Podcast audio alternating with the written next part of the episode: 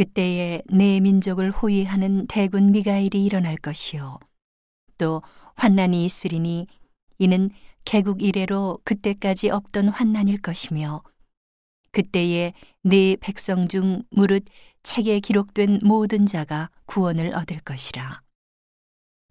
땅의 티끌 가운데서 자는 자 중에 많이 깨어 영생을 얻는 자도 있겠고 수욕을 받아서 무궁히 부끄러움을 입을 자도 있을 것이며 지혜 있는 자는 궁창의 빛과 같이 빛날 것이요 많은 사람을 옳은 대로 돌아오게 한 자는 별과 같이 영원토록 비추리라.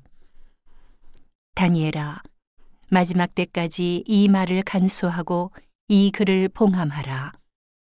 많은 사람이 빨리 왕래하며 지식이 더하리라.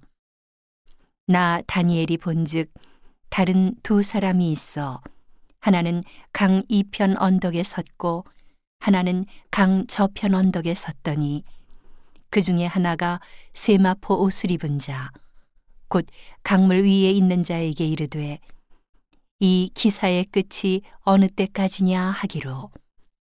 내가 들은즉 그 세마포 옷을 입고 강물 위에 있는 자가 그 좌우 손을 들어 하늘을 향하여 영생하시는 자를 가리켜 맹세하여 가로되 반드시 한 때, 두 때, 반 때를 지나서 성도의 권세가 다 깨어지기까지니 그렇게 되면 이 모든 일이 다 끝나리라 하더라. 내가 듣고도 깨닫지 못한지라 내가 가로되 내 주여 이 모든 일의 결국이 어떠하겠삼나이까. 그가 가로되 다니엘아 갈지어다. 대저 이 말은 마지막 때까지 간수하고 봉함할 것임이니라.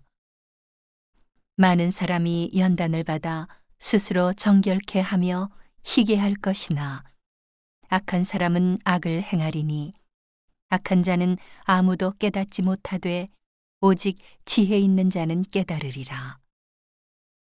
매일 드리는 제사를 폐하며 멸망케 할 미운 물건을 세울 때부터 천이백구십 일을 지낼 것이요 기다려서 천삼백삼십오 일까지 이르는 그 사람은 복이 있으리라.